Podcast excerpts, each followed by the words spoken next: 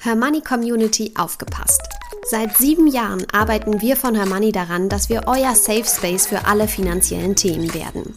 Und jetzt wird aus dieser Vision endlich Realität. Das komplette Angebot von Hermoney gebündelt auf einer Plattform. Videokurse, Community-Bereich, Club-Webinare, Coaching-Sessions, Rentenlückenrechner und vieles mehr erwarten euch. Mehr Infos findet ihr unter hermoney.de slash club.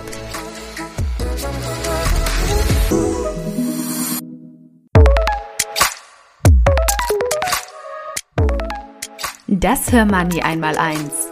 Finanzen einfach erklärt mit Simin und Saskia.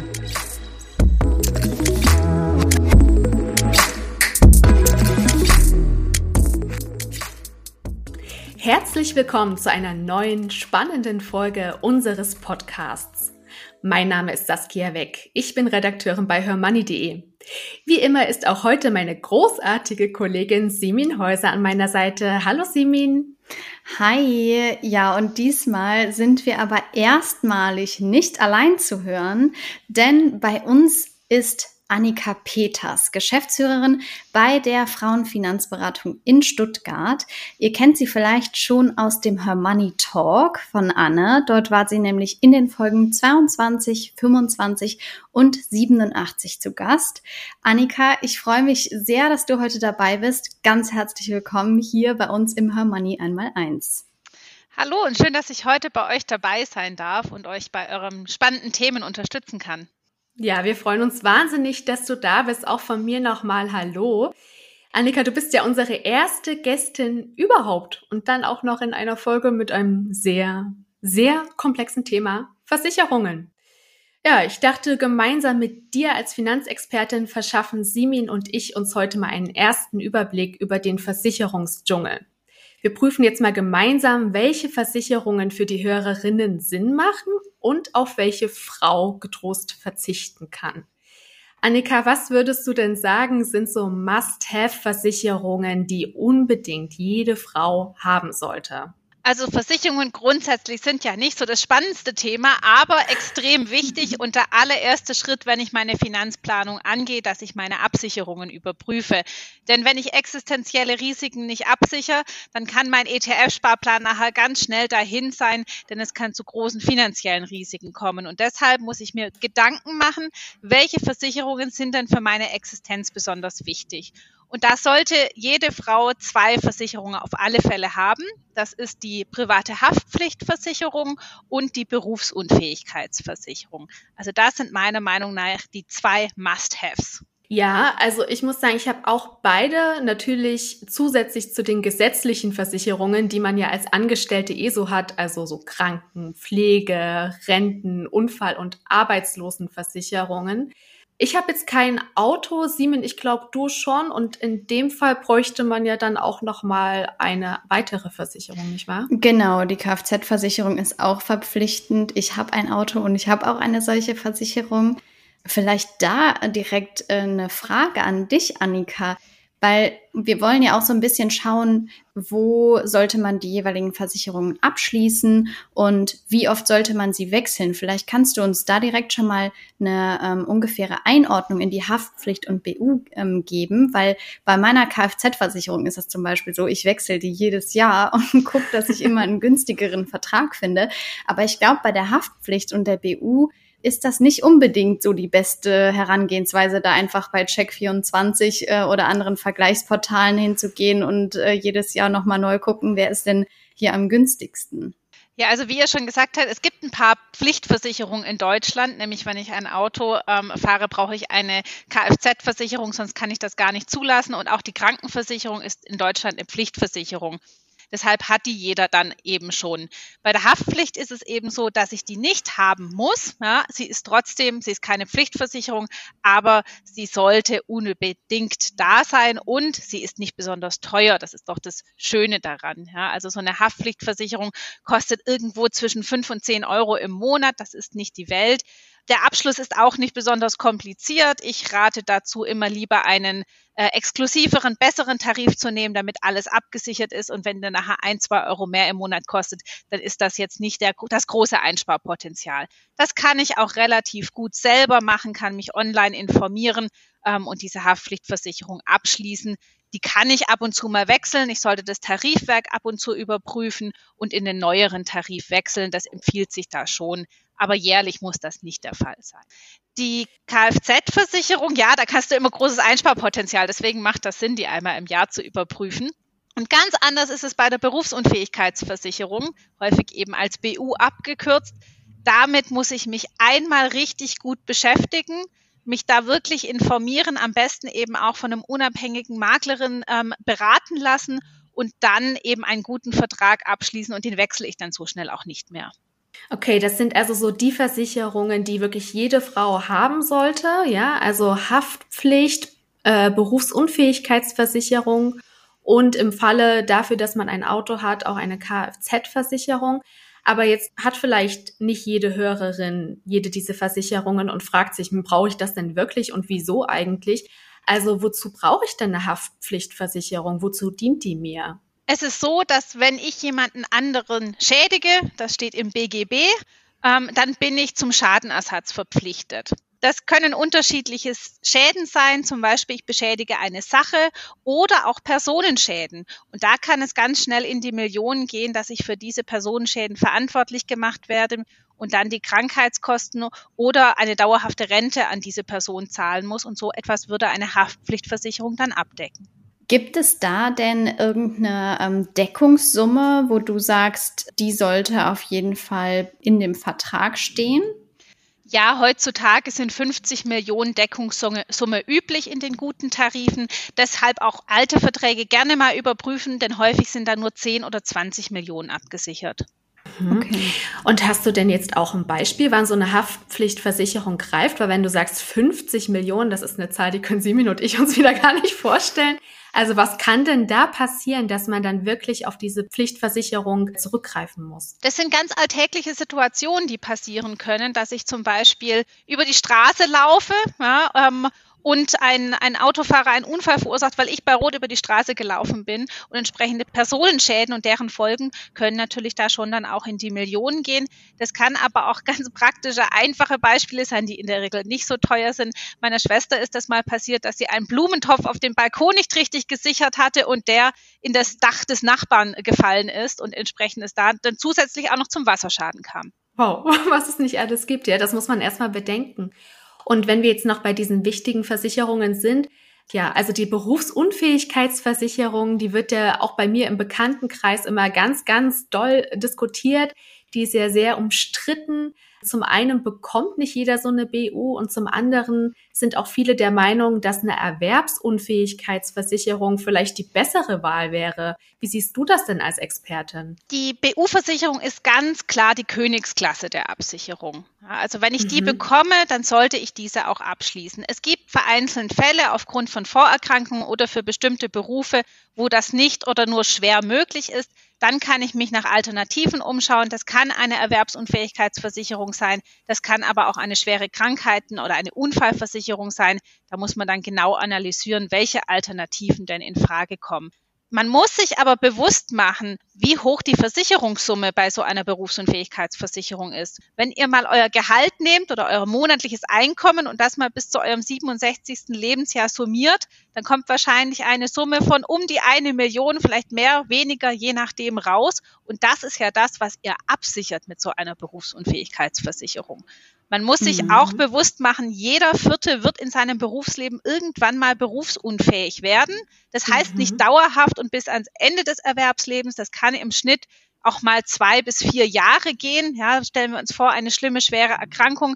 Und dann komme ich eben für diesen Zeitraum ein Einkommensersatz. Denn die Weiterzahlung von Gehalt gibt es eben nicht. Die Krankenversicherungen zahlen nur für einen begrenzten Zeitraum und danach bin ich auf meine Ersparnisse angewiesen oder eben mein Partner eventuell sogar für mich unterhaltspflichtig. Du hattest eben gesagt, dass die Haftpflicht so bei fünf bis zehn Euro im Monat liegt. Jetzt weiß ich, die BU äh, kann deutlich mehr ins Geld gehen. Was würdest du da sagen? Was darf so eine, eine gute Berufsunfähigkeitsversicherung kosten?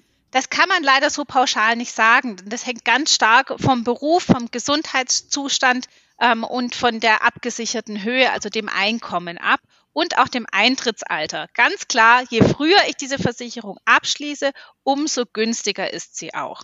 Im Schnitt muss ich aber schon so bis zu 100 Euro im Monat für eine Berufsunfähigkeitsversicherung einplanen.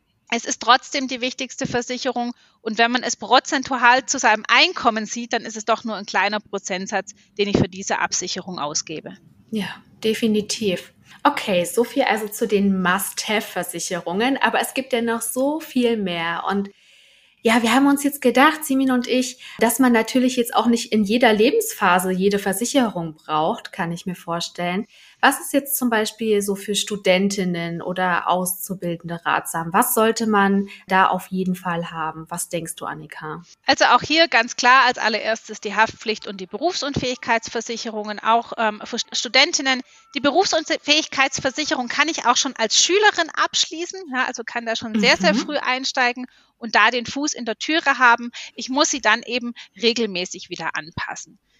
Genauso mhm. kann ich mir als Student oder auch Berufsanfänger schon Gedanken machen, wie ich meine Krankenversicherung absichern möchte. Kommt denn perspektivisch für mich dann mal eine private Krankenversicherung in Frage? Dann kann ich einen sogenannten Optionstarif machen. Ich kann aber auch überlegen, brauche ich Zusatzleistungen? Möchte ich eine Zahnzusatzversicherung haben oder eine stationäre Zusatzversicherung, wenn ich mal ins Krankenhaus komme?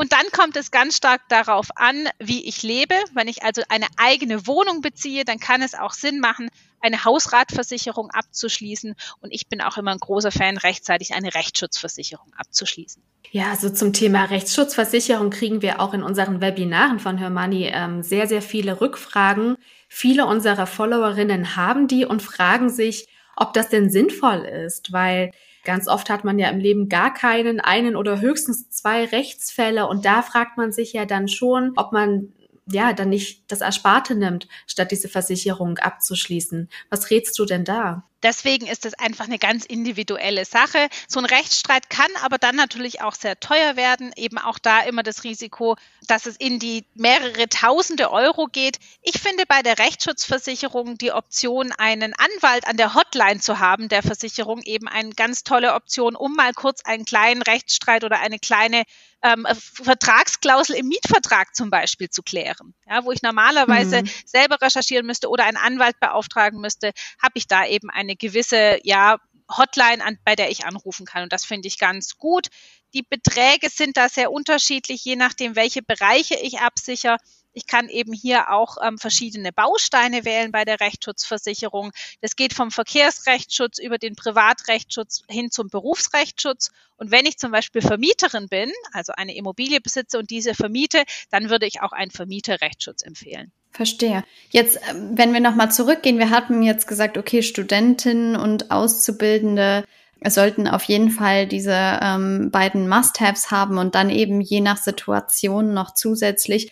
Ändert sich da irgendwas, wenn ich sage, äh, ab jetzt bin ich quasi starte ich in meinen Beruf? Würdest du da sagen, abgesehen von den Versicherungen, die man dann äh, eben automatisch mit dem Arbeitgeber bei einer Anstellung, ähm, die halt verpflichtend sind, äh, die gesetzlich sind, würdest du sagen, als Berufsanfängerin, da muss noch unbedingt diese oder jene Versicherung dazu? Nicht unbedingt. Ähm, man sollte in diesem Schritt unbedingt seine Berufs- und Fähigkeitsversicherung auf die Höhe prüfen und dann auch anpassen. In vielen Verträgen gibt es auch sogenannte Nachversicherungsklauseln. Ich kann dann ohne neue Gesundheitsprüfung die BU-Rente entsprechend anpassen. Weitere Versicherungen sind in diesem Falle aber nicht nötig.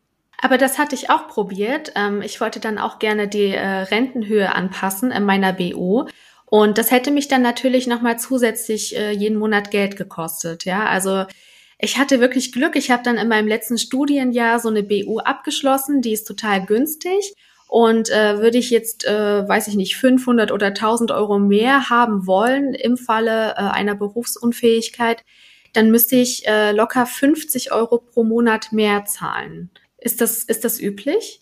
Ja, denn es ist natürlich auch deutlich mehr abgesichert und entsprechend ist der Beitrag dann auch höher. Aber das wäre auch nochmal ein Punkt, die Versicherung zu überprüfen. Vielleicht ist dein jetziger Beruf auch risikoärmer als das, was du studiert hast und du kommst vielleicht in eine bessere Berufsklasse. Also deshalb immer beim Berufseinstieg und auch beim Berufswechsel die Maklerin anrufen und hier bitten, den Vertrag zu überprüfen. Mhm. Und bei uns gibt es ja jetzt zum Beispiel auch Unterschiede. Also ich bin ja jetzt hier Single und äh, festangestellt. Simin ist äh, in der Partnerschaft und selbstständig. Müssten wir dann auch unterschiedliche Versicherungsprodukte haben? Also verschiedene Versicherungsprodukte müssen es nicht sein, aber ihr müsstet eben darauf achten, ähm, ab welchem Zeitpunkt zahlt die Versicherung. Und da sind wir jetzt aber eben wieder beim Thema Krankenversicherung. Denn als ähm, gesetzlich krankenversicherte Angestellte erhältst du im Krankheitsfall eine, ein Krankengeld von der gesetzlichen Krankenversicherung.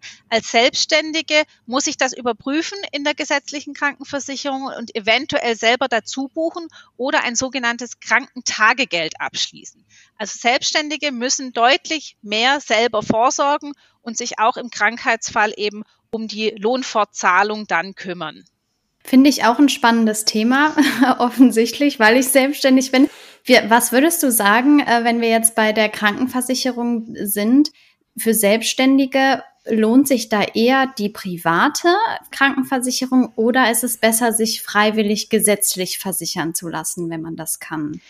Die freiwillige gesetzliche Versicherung ist immer an das Einkommen gekoppelt von der ähm, von dem Beitrag her. Bei der privaten Krankenversicherung zahlst du den Beitrag entsprechend deines Alters, deines Gesundheitszustandes und der von dir gewünschten Leistungen. Die gesetzliche Krankenversicherung hat immer nur die Basisleistungen. In der Regel kannst du in der privaten deutlich bessere Leistungen eben mit einplanen bzw. mitbuchen kommt dann aber natürlich auf den Beitrag drauf an. Das muss man sich sehr, sehr individuell anschauen. Das kann man so pauschal nicht sagen. Da spielt natürlich gerade für uns Frauen auch immer so ein bisschen die Lebensplanung mit rein, denn man muss auch das Thema Familienplanung in der Beratung zur Krankenversicherung hier berücksichtigen. Da bitte immer ein ganz ausführliches Gespräch mit einer Maklerin machen, mehrere Gespräche führen, mehrere Tarife vergleichen, ist ein wirklich sehr, sehr wichtiges Thema. Aber auch da gilt ähnlich zur Berufsunfähigkeitsversicherung, je früher, umso günstiger wird es auch sein. Hm. Jetzt hatten wir eben schon kurz gesagt, ähm, beziehungsweise du hattest es angeschnitten, wenn ich eine Immobilie besitze, dann sollte eine Hausratversicherung ähm, dazukommen. Wenn ich jetzt für vor dem äh, vor genau dieser Situation stehe, ich äh, möchte mir eine Wohnung oder ein Haus kaufen, ist da die Hausratversicherung die einzige, äh, die du, die du sagst, da, die muss da sein oder worauf muss man sonst noch achten? Da muss ich dich noch mal kurz korrigieren, denn die Hausratversicherung ist oh. sowohl für Mieter als auch für Eigentümer interessant. Was sichere ich beim Hausrat ab? Alles, was sich in der Wohnung befindet. Würde ich also das Haus auf, dem, auf den Kopf stellen, alles, was rausfallen kann, das ist in der Hausratversicherung abgesichert. Als Eigentümerin brauche ich nochmal zusätzlich eine Wohngebäudeversicherung. Das ist sozusagen die Hülle, die ich dann versichere. Bei einer ähm, Eigentumswohnung in einem Mehrfamilienhaus wird das Regel, in der Regel über die gesamte Eigentümergemeinschaft dann eine gemeinsame Versicherung abgeschlossen. Wenn es das eigene schöne kleine Häuschen im Grün ist, dann brauche ich eine eigene Wohngebäudeversicherung und da am besten immer auf die Elementarschadendeckung auch achten. Das haben wir gesehen jetzt leider auch dass hier in vielen Fällen ähm, Häuser davongeschwommen sind, leider, ja, und dass in vielen Versicherungen nicht abgedeckt war oder gar keine Gebäudeversicherung vorhanden war. Also hier Eigentümer brauchen eine Wohngebäude- und eine Hausratversicherung und Mieter sollten eine Hausratversicherung haben. Gut zu wissen. Ja. Und Annika, du hast vorhin auch noch ein anderes Stichwort äh, angesprochen, und zwar äh, Familienplanung. Das heißt, ja, in der Regel sind ja die Schritte die folgende. Man zieht erstmal mit dem Partner zusammen, eventuell heiratet man sogar und dann bekommt man Kinder. Wie würdest du denn dann versicherungsmäßig äh, am schlausten vorgehen? Was denkst du? Also auch da habt ihr ja schon gesagt, ihr habt dann ganz unterschiedliche Lebensmodelle. Für diejenigen, die mit dem Partner gemeinsam in einer Wohnung leben, die haben den Vorteil, dass sie einige Versicherungen sogar gemeinsam abschließen können. Das spart die Beiträge. Dazu zählt auch die vorher genannte Haftpflichtversicherung. Das heißt, wenn ich mit meinem mhm. Partner auch unverheiratet in einem Haushalt wohne, kann man eine gemeinsame Haftpflichtversicherung abschließen. Man kann eine gemeinsame Rechtsschutz und auch eine gemeinsame Hausratversicherung abschließen. Besonders wichtig ist dann aber auch weiterhin die Berufsunfähigkeitsversicherung, denn wir wissen ja, ein Mann ist keine Altersvorsorge, er ist aber auch keine Berufsunfähigkeitsversicherung. Das heißt, wir sollten hier unabhängig sein und unsere eigene Absicherung im Blick haben. Und ich sage auch gerne mal, es wird kein Mann geheiratet, der keine Berufsunfähigkeitsversicherung hat, denn ich bin auch für meinen Mann keine Berufsunfähigkeitsversicherung. Also auch da. Das finde ich gut. Wichtig. Ganz klares Das finde ich gut. Wir sollten den Satz erweitern. Äh, ein Mann ist keine äh, Altersvorsorge und auch keine Berufsunfähigkeitsversicherung. Und ein Mann ohne BU wird nicht geheiratet, gefällt mir auch sehr, sehr gut. Ja. Sollte auch als Slogan auf unsere Seite. Ja. Okay, so, jetzt äh, habe ich einen Mann gefunden, der eine BU hat und heirate den dann doch. Gibt es dann noch mehr zu beachten? Gibt es dann spezielle Versicherungsprodukte für Ehepaare? Ja, also da kommt dann die Risikolebensversicherung ins Spiel. Die Risikolebensversicherung, die zahlt mir einen äh, beliebigen Betrag, den ich festlegen kann bei der Absicherung im Todesfall des Partners. Ja, das heißt, es ist eine schreckliche Situation, die wir uns nicht vorstellen möchten, aber ähm, es passiert leider immer wieder, dass ein Partner verstirbt und der andere daraus finanzielle Einbußen hat, zum Beispiel, weil man gerade erst eine Immobilie gekauft hat und die noch hoch verschuldet ist oder auch wenn man Kinder hat, die erzogen werden und zu Hause betreut werden. Auch dann macht eine Risikolebensversicherung absolut Sinn um hier auch im Todesfall den Partner gut abzusichern. Und muss ich die Versicherungssumme erhöhen, sobald Kinder da sind? Ja, dann muss ich sie eben anpassen. Ich empfehle, so drei bis fünf Jahres Nettogehälter abzusichern, dass der Partner dann eben noch drei bis fünf Jahre Zeit hat, sich um die Familie zu kümmern und das Ganze auch emotional natürlich zu verarbeiten. Mhm, ja. Und auch jetzt nochmal auf die Kinder bezogen. Du meintest vorhin schon, man kann jetzt auch schon für Schülerinnen die BU abschließen. Das ist dann wahrscheinlich besonders günstig, kann ich mir vorstellen. Braucht man noch andere Versicherungen, wenn man Kinder hat? Also man sollte da aufpassen und die Kinder nicht gleich überversichern ähm, mit, mit der Geburt. Sie kommen was die Deutschen ja aber gerne tun. Was sie oder? sehr gerne tun und was auch ein sehr gutes Geschäftsmodell der Versicherer ist, muss man ganz klar sagen. Ja? Denn damit kann man eben gut Geld verdienen, weil man die Kinder irgendwie absichern kann. Die Kinder kommen in die äh, private Haftpflichtversicherung, da eben auf einen Familientarif achten, dass eben auch Kinder, auch deliktunfähige Kinder mit abgesichert sind. Das ist in den guten Tarifen eben der Fall. Ich kann dann auch, ähm, und das finde ich auch empfehlenswert für kleine Kinder, das reicht aber in der Regel ab dem ersten oder zweiten Lebensjahr, eine Unfallversicherung abschließen. Oder dann, wenn ich eben auch Krankheiten mit absichern möchte, eine sogenannte Kinderinvaliditätsversicherung. Das ist die Vorstufe zur Berufsunfähigkeitsversicherung. Dann sind eben auch schwere Erkrankungen mit abgedeckt und man hält eine finanzielle Leistung, sollte das Kind eben ähm, krank werden oder einen Unfall haben. Die läuft dann automatisch aus, sobald das Kind volljährig wird? Oder wie muss ich mir das vorstellen? Da gibt es auch ganz unterschiedliche Tarife. Manche la laufen einfach aus, andere verlängern sich und werden dann zur Berufsunfähigkeitsversicherung. Also auch hier ah, gibt es verschiedene mhm. Tarife und ah. Optionen, muss man aber ganz genau vergleichen. Mhm. Das heißt, da lohnt es sich dann auch wirklich noch mit einem Makler zu sprechen und nicht mal schnell nebenbei online irgendeine, irgendein Produkt abzuschließen. Ja, bei allen Versicherungen, die eine gewisse Komplexität haben, wozu ja die Berufsunfähigkeitsversicherung, ja. die Risikolebensversicherung, die Unfallversicherung oder auch die Kinderinvaliditätsversicherung gehören, würde ich immer mit einem Makler sprechen, weil die individuelle Situation hier entscheidend ist. Ja. Äh, wie sieht's mit Versicherungen für Haustiere aus? Ich habe zum Beispiel eine Katze und einen Hund. Kannst du irgendwas zu beispielsweise Tierkrankenversicherungen sagen? Würdest du sagen, muss auf jeden Fall sein oder ist eher überflüssig? Also es gibt ähm, sogenannte Tierhalterhaftpflichtversicherungen für Hunde und Pferde, kann das eben der Fall sein. Ähm, und dann gibt es den großen Bereich der Tierkrankenversicherungen. Aha.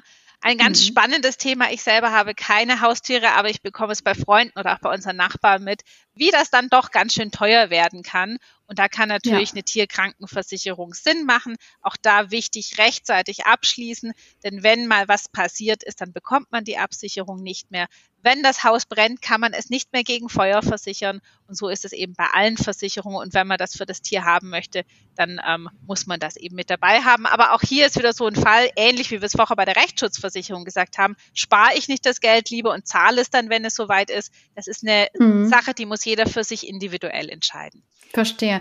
Ja, ich muss sagen, also äh, wir haben zum Beispiel keine Tierkrankenversicherung Und ich merke das schon, dass das dann ab und zu halt ins Geld geht, aber ich greife da tatsächlich lieber auf unser Erspartes ähm, halt ab und zu zurück und schaue, dass ich das dann wieder draufzahle, weil irgendwie, also bisher, unser Hund ist mittlerweile 16, bisher ist es gut gegangen. Wow, gute Pflege, und, äh, ja. Von daher, aber ich kann das verstehen. Es kommt vielleicht auch ein bisschen drauf an, ähm, was für ein Tier man da hat, wenn man äh, beispielsweise eins adoptiert, das vielleicht schon vorerkrankt ist oder so, da, äh, und man weiß, da wird viel auf einen zukommen, da kann sich das vielleicht noch eher lohnen. Ne? Ja, das kann ich mir auch vorstellen. Aber so dieses allgemein vielleicht ansparen und dann das Ersparte nehmen, wenn mal was ist, das kann ich mir ja auch bei so Nonsensversicherungen ganz gut vorstellen. Also zum Beispiel, wenn man sich jetzt ein neues Smartphone kauft, dann wollen die Verkäufer einem ja auch direkt so eine äh, Handyversicherung andrehen. Annika, was hältst du denn davon? Ja, also das sind wirklich Versicherungen, die sind nicht existenzgefährden und deswegen nicht nötig, in der Regel auch sehr, sehr teuer. Also das würde ich nicht machen. Ähm, genauso wie es zum Beispiel für sogenannte Reisegepäckversicherungen, das kann ich versichern. Ich kann den Fernseher mit absichern. Ich kann eine Glasbruchversicherung abschließen. Also wie gesagt, in Deutschland gibt es nichts, was ich nicht versichern kann. Und ich muss mir immer Gedanken machen, ist das für mich ein existenzielles Risiko oder nicht? Ja. Wo kategorisierst du denn so Auslandsreise-Krankenversicherungen ein oder auch private Krankenversicherungen, Zahnzusatzversicherungen? Das äh, haben ja dann doch schon recht viele Frauen und Männer in Deutschland. Braucht man das? Ja, das kann durchaus Sinn machen, denn wie gesagt, die gesetzliche Krankenversicherung ist eine reine Basisabsicherung. Wenn ich aber ein paar extra Zusatzleistungen haben möchte und die im Krankheitsfall dann eben auch nicht selber zahlen möchte, dann lohnen sich Zusatzversicherungen. Die sind bei den Krankenversicherungen, bei den privaten Krankenversicherungen angesiedelt und die gibt es eben in verschiedenen Stufen. Wie gesagt, die Zahnzusatzversicherung, die zahlt dann eben für Zahnbehandlungen, aber auch für Zahnersatz. Ähm, dann gibt es die stationäre Zusatzversicherung zahlt mir das Einbettzimmer und eventuell die Chefarztbehandlung, je nachdem, was ich abgeschlossen habe, wenn ich dann mal längere Zeit ins Krankenhaus muss. Und dann gibt es noch die ambulante Zusatzversicherung. Da kann ich zum Beispiel Heilpraktikerleistungen oder auch Leistungen für eine neue Brille mit einschließen.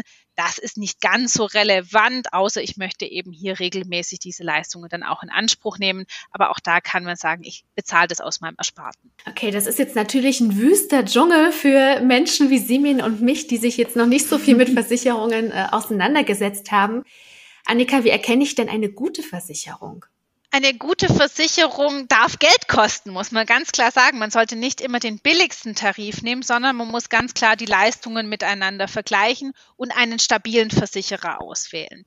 Wir haben es leider auch gesehen, dass Versicherungen miteinander fusionieren oder dass die Leistungsquoten nicht besonders gut sind. Das heißt hier ganz wichtig auf eine Finanzstabilität des Versicherers achten.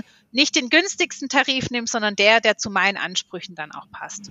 Und zusammenfassend äh, kann man, glaube ich, auch sagen, das hattest du auch schon gesagt, so kleinere Versicherungen, die äh, wie zum Beispiel oder äh, Versicherungen, die nicht existenzgefährdend sind, wie beispielsweise die Kfz-Versicherung, die ja aber verpflichtend ist, die kann man ruhig auch online abschließen. Aber sobald es an sowas wie Berufsunfähigkeit oder Haftpflicht, all diese äh, komplexeren Versicherungsprodukte geht, da sollte man sich wirklich an einen Makler oder eine Maklerin wenden. Genau, und äh, wichtig zu wissen ist, dass auch diese Online-Portale, ja, ich möchte keine Namen nennen, aber auch die sind rein rechtlich Versicherungsmakler. Das heißt, wenn ich das online bei einem Portal abschließe, kriege ich keinen besseren, günstigeren Preis, wie wenn ich das bei meiner Versicherungsmaklerin des Vertrauens abschließe. Ah, gut zu wissen. Mhm. Ja, danke, Annika. Das war total spannend, da auch mal Einsicht zu gewinnen in diesen Versicherungsdschungel. Und äh, ich denke, wir machen noch mal so ein paar extra Folgen zum Beispiel zum Thema Berufsunfähigkeitsversicherung, weil das ist einfach so ein weites Feld. Da können wir bestimmt stundenlang drüber quatschen und das machen wir dann am besten an anderer Stelle nochmal. Ja, denke ich auch, weil gerade da gibt's ja auch dieses Thema, äh, hattest du ja auch kurz angeschnitten, Saskia, viele bekommen die dann nicht. Da kommen genau. auch immer wieder Fragen rein. Was mache ich, wenn ich eine Berufsunfähigkeitsversicherung nicht bekomme? Äh, ich habe das Gefühl, die sind zu teuer. Also ich glaube, da kann, können wir auf jeden Fall noch mal eine eigene Folge drüber machen. Ja. Simin, was ist denn jetzt so dein Resümee nach diesem Gespräch mit Annika? Ja, ich denke, was man auf jeden Fall sagen kann, beziehungsweise ich bin gespannt, ob du dazu stimmst, Annika. Ähm, kann man sagen, wenn Frau sich unsicher ist, ob diese oder jene Versicherung wirklich nötig ist, sollte sie sich fragen, ob sie den Schaden äh, im Ernstfall ob es zum einen existenzabsichernd ist und ob sie in den, dem, den Schaden zum anderen im Ernstfall auch selbst bezahlen könnte, wie das beispielsweise bei einer Handyversicherung ist. Da stimme ich dir absolut zu. Ja, alle Versicherungen, die ich zu, oder Schäden, die ich zur Not selber bezahlen könnte, brauche ich keine Versicherung, kann ich aber machen, wenn ich möchte. Alle existenzgefährdenden Risiken muss ich absichern. Super. Vielen lieben Dank, dass du heute bei uns im Podcast warst. Liebe Annika, hat uns total viel Spaß gemacht, mit dir darüber zu sprechen und dich als Fachfrau hier zu haben. Und ja, ihr liebe Hörerinnen, wenn ihr weiter in das Thema Versicherungen eintauchen wollt, findet ihr Annika Peters über die Website der Frauenfinanzberatung, die wir euch auch nochmal in den Show Notes verlinken. Ihr könnt auch mal hörmoney.de durchstöbern. Dort findet ihr nämlich Texte über Versicherungen für VermieterInnen, Studienanfängerinnen und so weiter. Vergesst außerdem nicht, unseren Newsletter zu abonnieren und abonniert uns auch gerne auf LinkedIn, Instagram und Facebook. Kommt in unsere Facebook-Gruppe, dort sind Simin und ich auch aktiv und macht bei unserer Spar-Challenge mit. Spart gerne mit uns gemeinsam monatlich 125 Euro, um bis Ende 2022 einen Notgroschen in Höhe von 1500 Euro zu haben. Wir hören uns beim nächsten Mal. Wir freuen uns darauf. Bis dahin, macht's gut.